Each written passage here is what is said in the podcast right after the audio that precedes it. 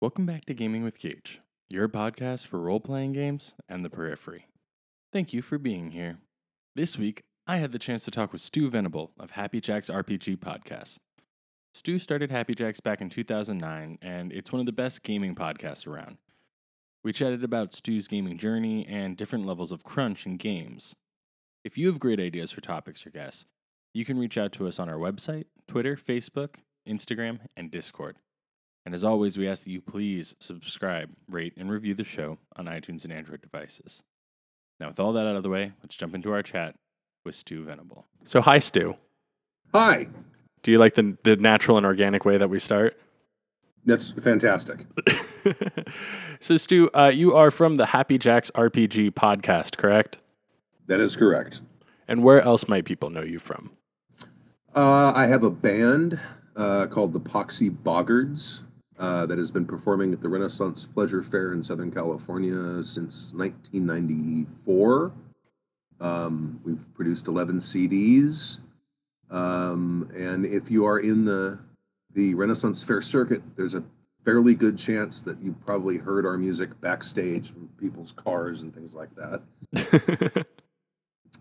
Although we've very rarely do other fairs outside of that one. We played at some local venues here in Southern California as well.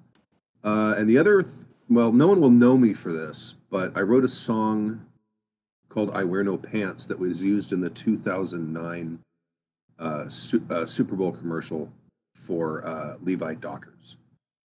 That's really cool. Yeah. That's like my 15 minutes of fame. Do you have a framed picture of like the clip from the commercial just sitting on your mantle? No.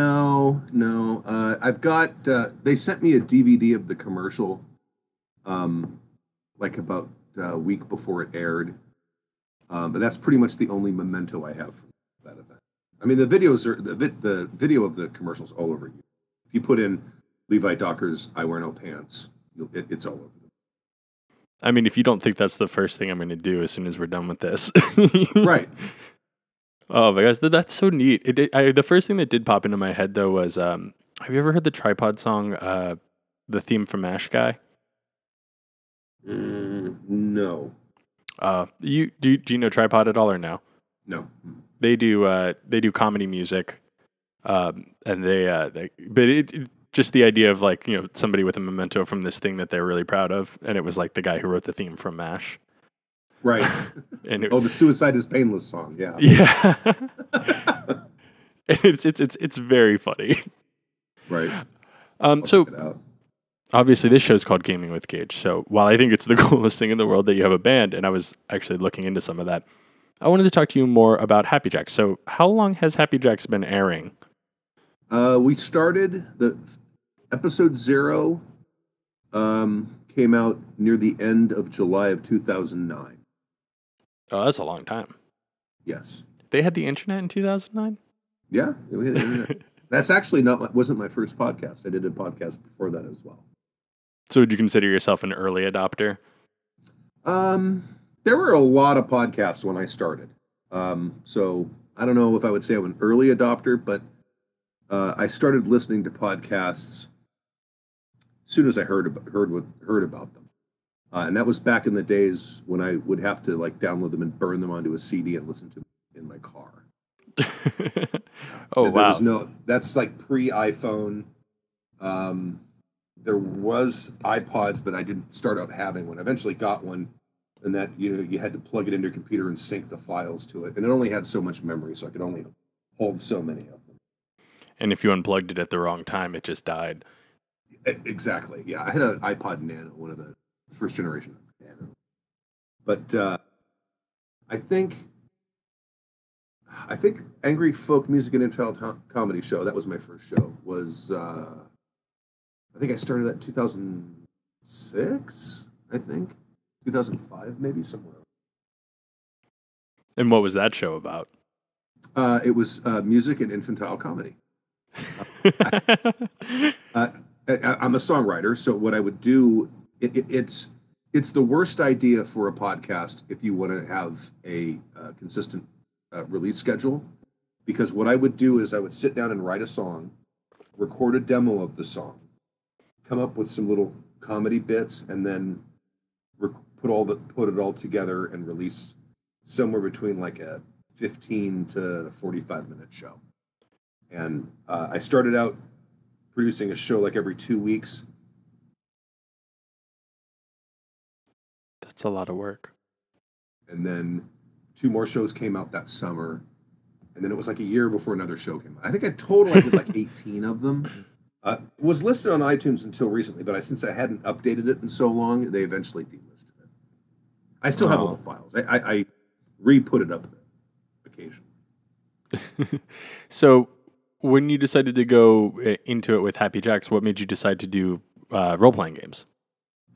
That started, I think, late 2008, maybe early 2009. I had heard that there was... I had not done any role-playing game stuff since the 90s.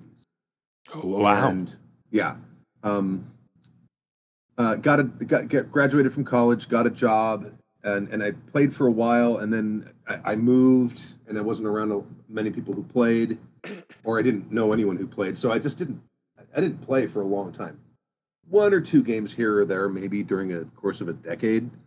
But then I went to the local gaming store here in Pasadena and picked up the 4th edition Big 3, the Monster Manual, the DMG, and the Player's Handbook.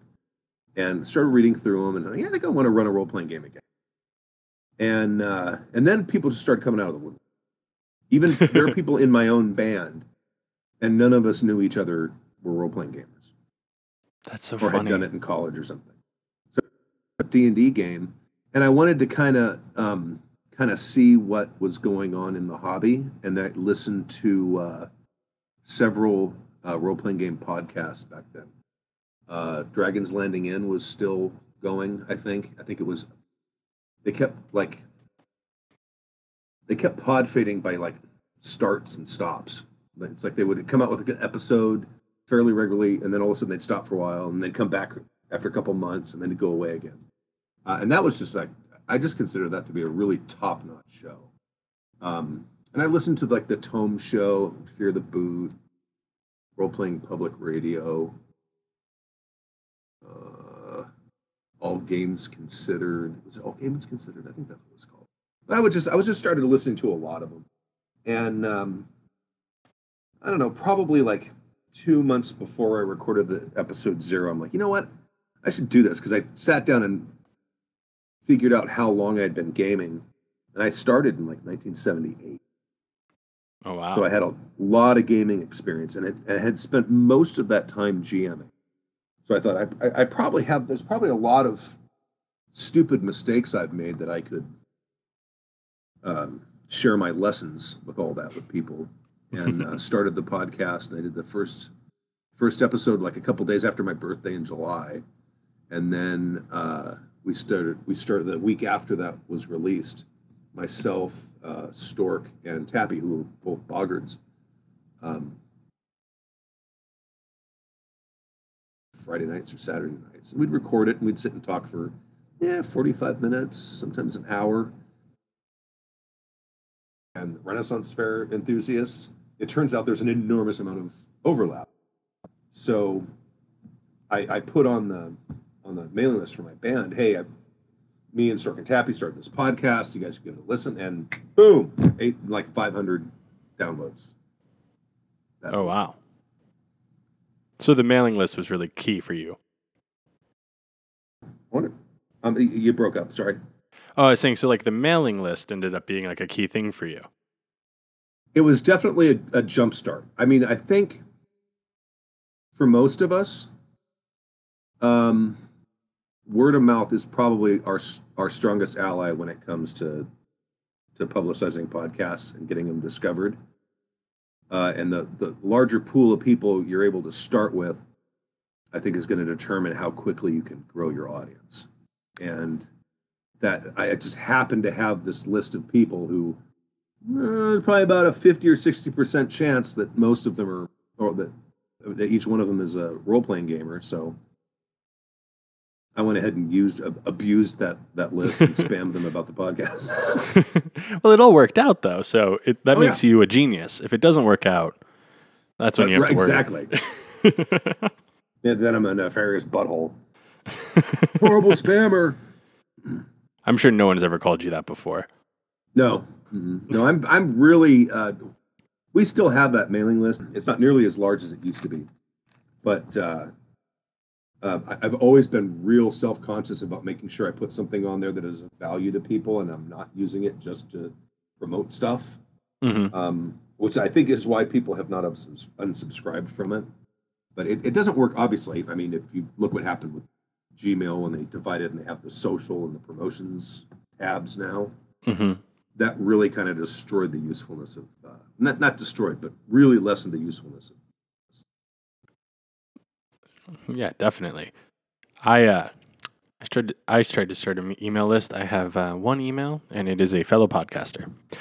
Right. It's an interesting thing to see, especially when you talk about, you know, starting 2006 with your first show and then going into Happy Jacks in 2009, the way things change in terms of technology, because like Discord and Twitch wasn't really even on the radar. Oh yeah, absolutely. Yeah, back then, there was no streaming service we could use if we wanted to live stream. I think the first thing I ended up using, I don't remember the name of it. It was an audio streaming thing for musicians who wanted to either play their recorded music or record or play stuff live.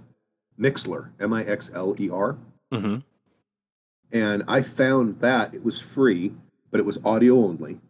And I'm going to say in about 2012, 2014, somewhere in there, we started streaming the Friday night show. And then we would have 8, 10 people, sometimes a few more than that, listening to it. It was fraught with problems, you know, because it was early. And then after that, we went right on to Google Hangouts on Air, which was great for a while. And now are you guys on Twitch? Yeah, now we're on Twitch. We're on Twitch, and, well, hopefully we'll one day be back on YouTube Live. It'd be nice. No, you don't need them. No. I'm very much not a put your eggs in one basket guy and stuff like that. Because, and the YouTube, because we're banned on YouTube right now until like the second. And it was a stupid thing. It was, we had to reboot the streaming computer twice, and they said, "Oh, you videos with the same titles, you're spammers. Your account is suspended until mid-September." We know you. You're that guy who spammed that email list back in 2009. Right. See? It all comes back. I was horrified when I got accused of spamming, because it makes me very anxious. But I mean, if we had put all of our eggs in the YouTube basket to live stream, we would have been screwed, because that's like, oh, we're just going to disappear for 2 months. Sorry, everyone.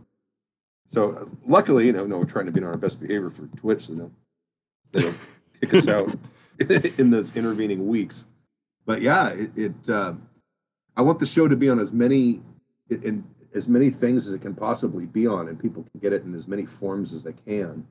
Because you never know when one of these companies is either going to do something like YouTube did and just ban you, or if they're going to go under. Yeah. Especially because Twitch, when you think about Twitch, the way it was created at all is insane. Basically an accident that it is what we know it as. Right. Yeah, they started off with basically doing the Twitter version of streaming, which was like, hey, to show people your life, right? And then they realized the only people using it were gamers, so they were like, yeah, let's just do that thing then. Mm-hmm. Yeah, there was a thing called like Justin.org in the aughts that was similar to that, where it was, I don't know what you would call it, exhibitionism or something, where people would just go around their daily lives with a camera. And like, I'm going shopping. It's kind of like what you see on Facebook now with know, people's posts and stuff. Yeah, but and that was early. That was a long time ago. It was early web stuff. But yeah, my son. I have an 11-year-old son, and he watches people play video games on YouTube all the time, and I've never understood it. So that's what it is. Yeah, so Justin.tv that you were just talking about. That was it, Justin.tv. So that's actually part of what led into Twitch as we know it today. Oh, is it really? Oh, so that was a predecessor, or it was it came out of that same... Yeah, that was the... I don't know if you listen to any of the Gimlet Media stuff, but they have a podcast called Startup that's all about like venture capitalists and trying to start a new business. And they did one that was all about Twitch, but they didn't tell you that it was about Twitch right away. They just told you it was about this crazy thing. And I think it was a 6-episode series, I think. But like at the end of the first episode, they did that classic twist. And they were like, and that company became Twitch. And you're like, oh, wow. They did not have it together at all. Right. You know, I think I knew that because when we originally signed up for Twitch, Happy Jacks RPG as a username was already being used. And we may have set it up on Justin.tv. Oh, that's interesting. Yeah, because I seem to remember, I don't handle the stuff with Twitch. Kimmy usually does that. But I seem to recall she had to call them, and then they said it, well, it hasn't been logged on to in like 4 years or something, or maybe longer. And I don't remember how, but she was able to convince them to delete that account and allow us to use that username. I need to send Kimmy an email. There was no way I was going to be able to remember that password. And I'm sure the email address I used back then was probably from a company that doesn't exist anymore. Yeah, I need to send Kimmy an email because when I started this show, I was like gaming with Gage, and I checked, Apple and Google Podcasts. I did not check YouTube or Twitch or Instagram or Twitter, and so there's all these defunct accounts of people who like did something for literally like 2 weeks and have not tweeted in over a year. Oh, really? I'd be able to. Well, I sent them stuff, and because I have the trademark. Like I did it all myself. And I was like, and it's terrifying to do it by yourself because they're like 40% of them done by lawyers fail trademark applications. But I did it. I have the little certificate and everything. So I was like, hey, you guys consider things abandoned after 6 months. It's been a year. I have the trademark. It's my trademark. And they were like, no. And I was like, you guys are jerks. So, oh yeah, they are. They just don't. It's the YouTube thing. They don't care. No, they don't. They make so much money. They don't give a crap about customer service. They've never had to yet, so why start now? Yeah. But back to gaming. I know we're just... Yeah. Well, I can grouse about technology companies for hours. That's going to be actually... Guys, we wanted to announce it to you now. Stu and I are starting a new show. Tune in for our first episode. We're going to talk about our independent internet providers. Right? Yeah. It's going to be 4 hours long. Anyway, so I listened to, like, much like you were saying, I did the same thing, but obviously years and years later, of listening to a bunch of shows and being like, I think I have something to add to this conversation and starting. When I found Happy Jacks, one of the things I found that was just so interesting about it is... I listen to a bunch of different podcasts, and what you tend to find is, like, I have to have this podcast for D&D, this podcast for Savage Worlds, this podcast for whatever, because everyone seems to have their own idea as, like, how gaming is supposed to be done, and they're all very set in their ways at different tables and different podcasts. And so what I found really refreshing and interesting about Happy Jacks is that you guys seem to have this, like, all styles welcome. Not just systems, but like, hey, you like crunchy stuff, you like narrative stuff, or like kind of like a lot of everyone says that there's no wrong way to have fun, but it feels like a lot of people definitely have an opinion. And it seems like you guys are like, I like what I like, but what you like sounds cool too. And that's just this amazing thing that I don't think nerd spaces get enough. Well, yeah. I mean, that's one of the things I think that, I mean, I do have my curmudgeonly side. And there are definitely ways of gaming that I really don't like being a part of. And I'm not shy about saying that. Sometimes the other hosts have to say, hey, remember, there's no wrong fun. I'm like, yeah, okay. But That said, one of the things that kind of really irks me about nerd culture is people get super offended when you don't like what they like, or if you like what they don't like. Or if you like what they like in the wrong way. Right. And that annoys the crap out of them. I mean, it's you know, I last couple of years I've been taking my kids to gaming conventions with. And every so often there'll just be someone who's like, no, you can't do it that way. And just, no, you just need to shut up. If you don't like it, just don't say anything. You don't have to crap on everyone else's parade, you know? And you know, I do, not as much as some people, but I do have the tendency once in a while to do that. I mean, I'm pretty much on record saying I'm not a fan of it. And our show, even though the first game I played leading up, well, first game I ever played, obviously, in the 70s, but even the first game when I kind of got off of my hiatus and when we started the show was a 4th edition D&D campaign. And once we got somewhere around like 8th to 10th level, and these long, drawn-out combats started. I'm like, oh yeah, now I remember why I stopped playing this game. But it's the 800-pound gorilla. There's a lot of people that love it and aren't interested in playing anything else. And of the editions, I think 5th edition is probably the best product they put out. Definitely. And I played it. I again had that same experience once you hit 10th level and combat start taking longer and longer, and I just avoided combats.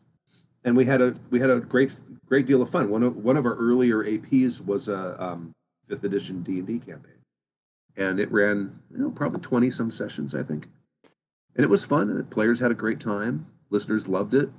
If you want to get a lot of listeners, nothing helps more than talking about or playing D&D. I'll tell you that. See, I think the problem was you were playing D&D wrong. What you're supposed to do in D&D is start at 1st or 3rd level, and then by the time you get to about 5th level, you're supposed to interrupt the game to tell your group about the idea you have for running. And then you never hit 10th level, and you never have that problem, which was what my group used to do. There you go. Yeah, and 5th level is actually where things become most interesting, I think. That's when mages really start to become powerful.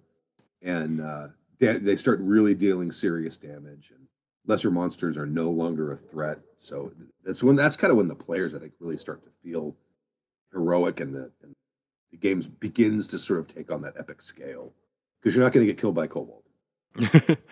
Yeah, I also started with cut my teeth at D&D, and then I will still play from time to time because I think it's fun. But it's definitely my preferred system is Savage Worlds. And I know you guys have talked about the annoying, aggressively fanatic Savage Worlds fans, so I won't go too far into it. But they've stopped now. They stopped. They've been replaced by the PBTA people. At least here, I hear you guys talk about PBTA all the time, and I'm like, yeah, okay, I get it. I get why that's cool. It's not what I want to do, but it definitely sounds cool, and the games are interesting. Yeah, it's not my thing. I like more crunch in games than that. Mm-hmm. I like games that have of game mechanics to really kind of simulate stuff. My favorite game is GURPS.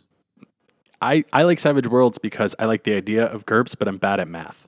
Uh-huh. So Savage Worlds kind of fits. It's a little faster, a little easier, a little lighter. I think Shane Hensley once said it's like the fastest, easiest, crunchy system. Right. I would classify Savage Worlds as a crunchy game. There's that chapter with all of the special rules and all the edge cases. I can't remember where it was in the book.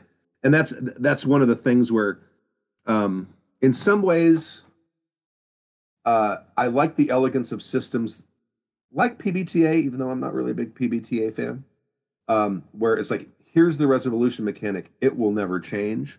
But there are situations where it needs to change.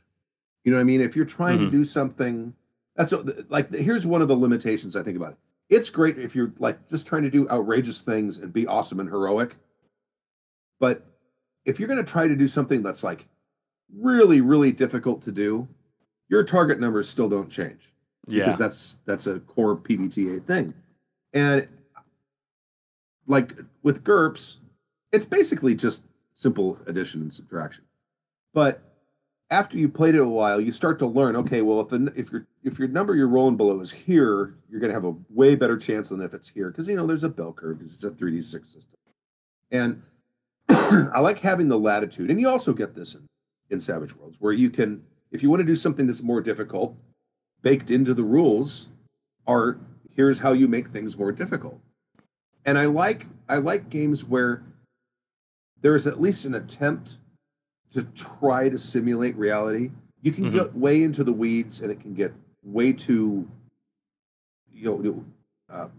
way too complicated. But at least I like games that make that attempt, because what I don't want to do is sit down and play a role-playing game and say to myself, okay, all of the stuff we're doing, all of the narrative that's going on really means nothing. The only thing that means something is that I need to roll a 7 or higher or whatever on these two dice. So we're literally playing an elaborate dice game. You know what I mean? Mm-hmm. It's like there's an illusion of narrative on top of the game mechanics. And the more complex the game mechanics, the more it supports that illusion, to me, at least. So a one-size-fits-all roll and always roll over this thing, to me, sort of shatters that narrative. And it's like, we're really just playing who can roll higher in some ways. That's interesting, because I don't like it, but like for kind of an opposite reason, which is really? That I don't want my mechanics in my narrative. That's something that annoys me about it too. Oh yeah. Because if we're going to role play a scene, I'm very much, when I run a game, I'm very much, if we're going to go, because we played the Savage Worlds setting, East Texas University. Mm-hmm. And so like that's a very social setting, and there's times when the monster's not in the room where people are role playing and want to do things. And it's like, if we're going to go 2 hours without touching our dice, I'm fine with that. But let's have the narrative be a narrative. But then when it comes to, I want to, because Savage Worlds has rules and ways that you could reasonably succeed with, like doing a wall flip over someone and kicking them in the back of the knee. It's like, yeah, I want that to be a rule. I want that to be a roll. Yeah, I agree with that.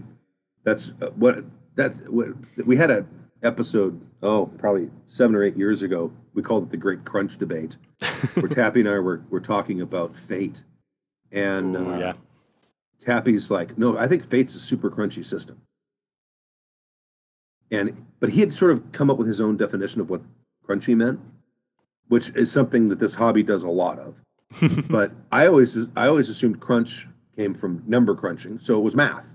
Yes. There's really not a lot of math in fate, but his point was, or his definition of crunch was, when the rules get applied, when the rules insert themselves into the narrative, that's a crunchy game. That's how he was defining it. And that's interesting. By that definition, PBTA games are very crunchy. Mm-hmm. Even though most people, when they think of the word crunchy, would not think of that definition. Which is, what all great arguments start with, because people are defining words differently. Absolutely, yeah. My crunching... When I think of crunchy, I think of, more like numbers crunching.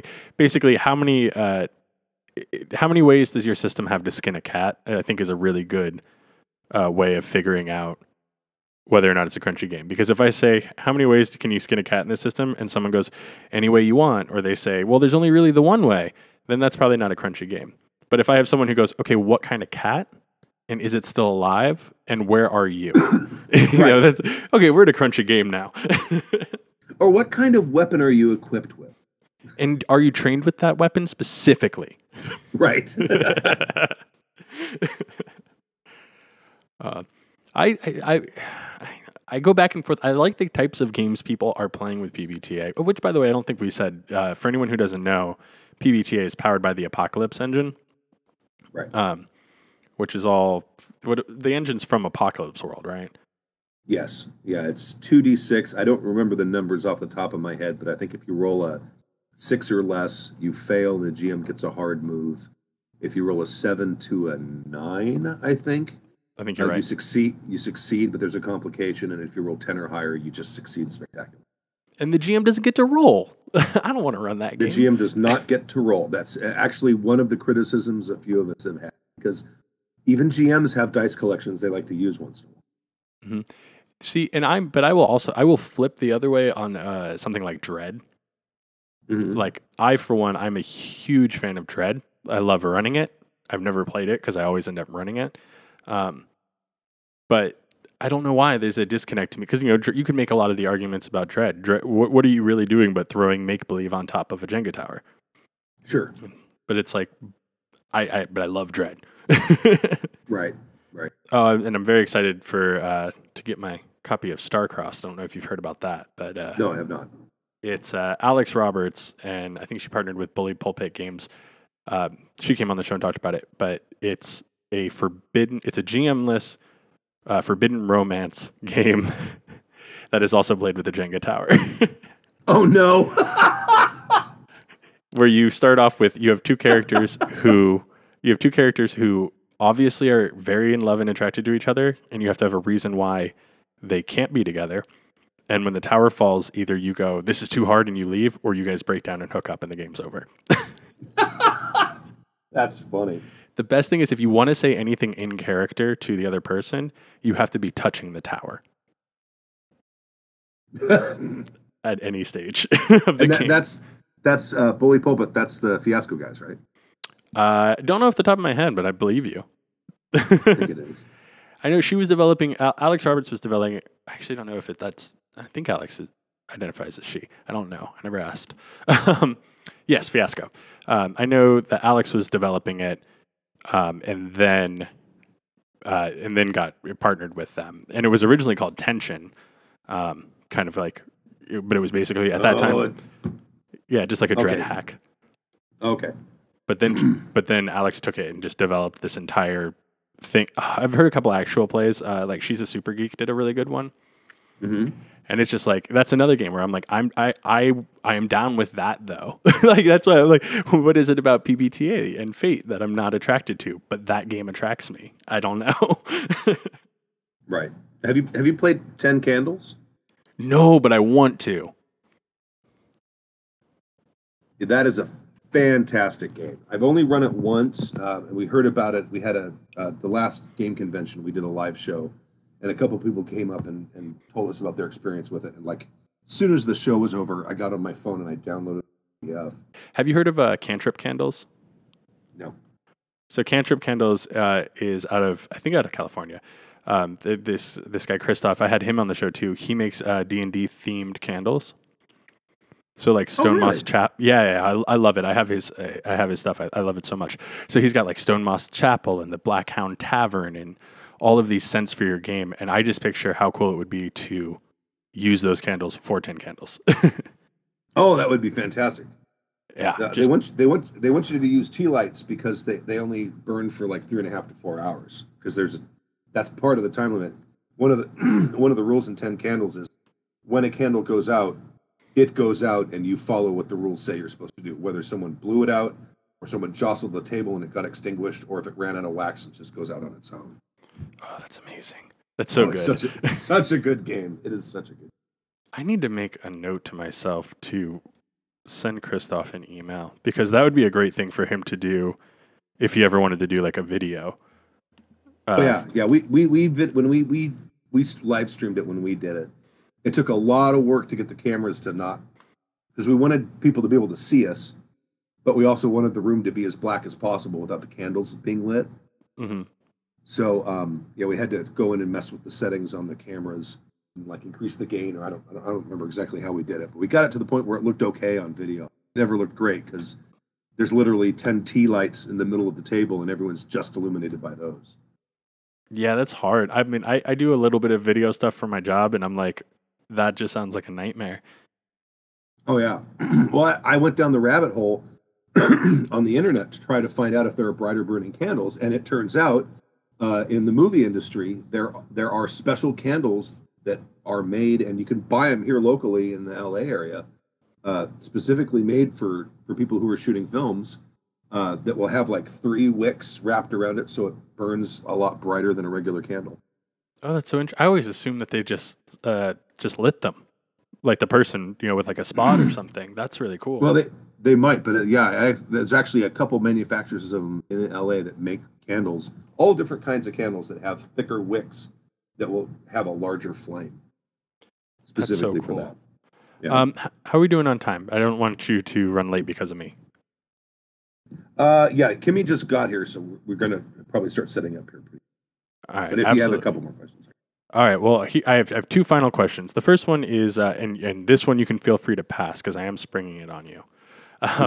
One of the things you guys love to do on Happy Jacks is ask people to send in their gaming horror stories. Yes. So do you have a horror story to share while you're here?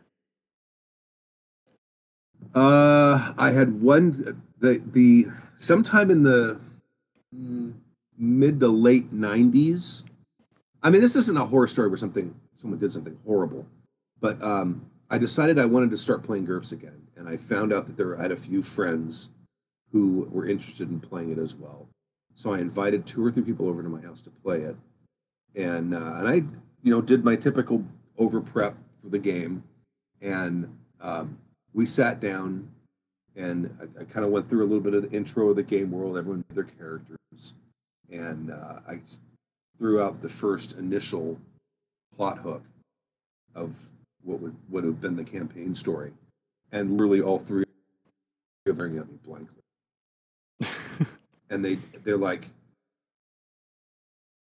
we don't. Well, they never actually said it, but they're like, we're not sure what we should do. And you were like, I'm in for a hellscape. there was never a second session. I was like, okay, I'm done gaming. I'm never going to do this again. And it was like another 5 or 6 years before I decided to try it again. Oh, that's actually, so maybe sad. Longer than that. Yeah. And then the last thing, and then I will let you go because I know you're very busy. I like to ask all of my guests if there's someone out there who's inspired by what you're doing and how you're doing it. If you could give them one piece of advice, what would that one piece of advice be? If it has to do with gaming, or if it has to do with podcasting, or either, both. Okay, your call. As far as gaming and specifically GMing goes, always look for ways to make the characters look good. It's real easy for a GM to quote unquote win a game. But if you can make the characters look good and not make it look like you are feeding them or spoon feeding them or making things too easy for them, that's obviously the best. But that's something I always try to keep in mind is, when can I make the players look good? And that really comes down to the whole yes and. Because when a player asks a question about something, it's almost always because they have something in mind. And it's something they really think they really want their character to do. So you got to have a real good reason to say no to them, generally speaking. That's excellent advice. As far as podcasting goes, you have to have a regular schedule, and you absolutely have to love what you're doing. And make sure you're doing it in such a way that you can sustain it for the long term. That's it. It was a real hard lesson for me to learn with my first podcast, Angry Folk Music and Infantile Comedy Show, because the amount of time that took. Some of those episodes for like a 30 or 40 minute episode had about 15 or 18 hours of work attached to them. It was just unsustainable for me. But doing this advice show, I do about an hour's worth of prep during the week, and then we come in, we sit down, and we record the episode. And just being able to have a sort of a roundtable discussion show takes the burden off of me to come up with all the content. And that to me has worked really well, and has become a very sustainable way of doing it. I mean, we're almost 8 years now, or a little over 8 years, I think. And we probably only missed of the weekly episodes 10. That's impressive. Time. Yeah. And because when you make a schedule, you're making a promise to you. You need to really try to keep it. I want everyone at home to take that to heart and not think too much about the fact that I had to push back the episode 3 days last week. 3 days isn't that bad. 3 days isn't that bad. It's when you're supposed to be doing a weekly show and a show hasn't come out in a month. Then you need to either look at your process or change your schedule. That's why I do my show in seasons. Once they start, you'll get one a week for 16 weeks, and then there will be a break, and I will tell you when we are back. That is exactly why I started seasons with Happy Jacks, because I figured we'd only do it for one season. So I'm like, how much content is there really to talk about role-playing? And sometimes you just need a break, and it's better if my thought process was the same. I promise you I'll be here every week, but after 16 weeks, I'm going to need to take some time because I have other stuff, and then I'll come back to you. Oh, sure. Yeah. Speaking of other stuff, you have other stuff to do. Thank you so much for sitting down and talking with me. This was such a treat. Oh, absolutely. Thank you for having me. All right. I'm going to let you go. You go do your show. All right. Thank you very much. Take care. Thank you so much for listening to this episode of Gaming with Cage. I hope you guys enjoyed listening to me and Stu talk about all different manner of things, and I'm very excited about this idea of running 10 candles with Cantrip candles. Again, if you have ideas for the show, feel free to reach out to us. Facebook, Instagram, Twitter, Discord, our website. You know the places. Feel free to contact us, and all of those links are in the show notes. Thank you so much, and I'll talk to you all next week.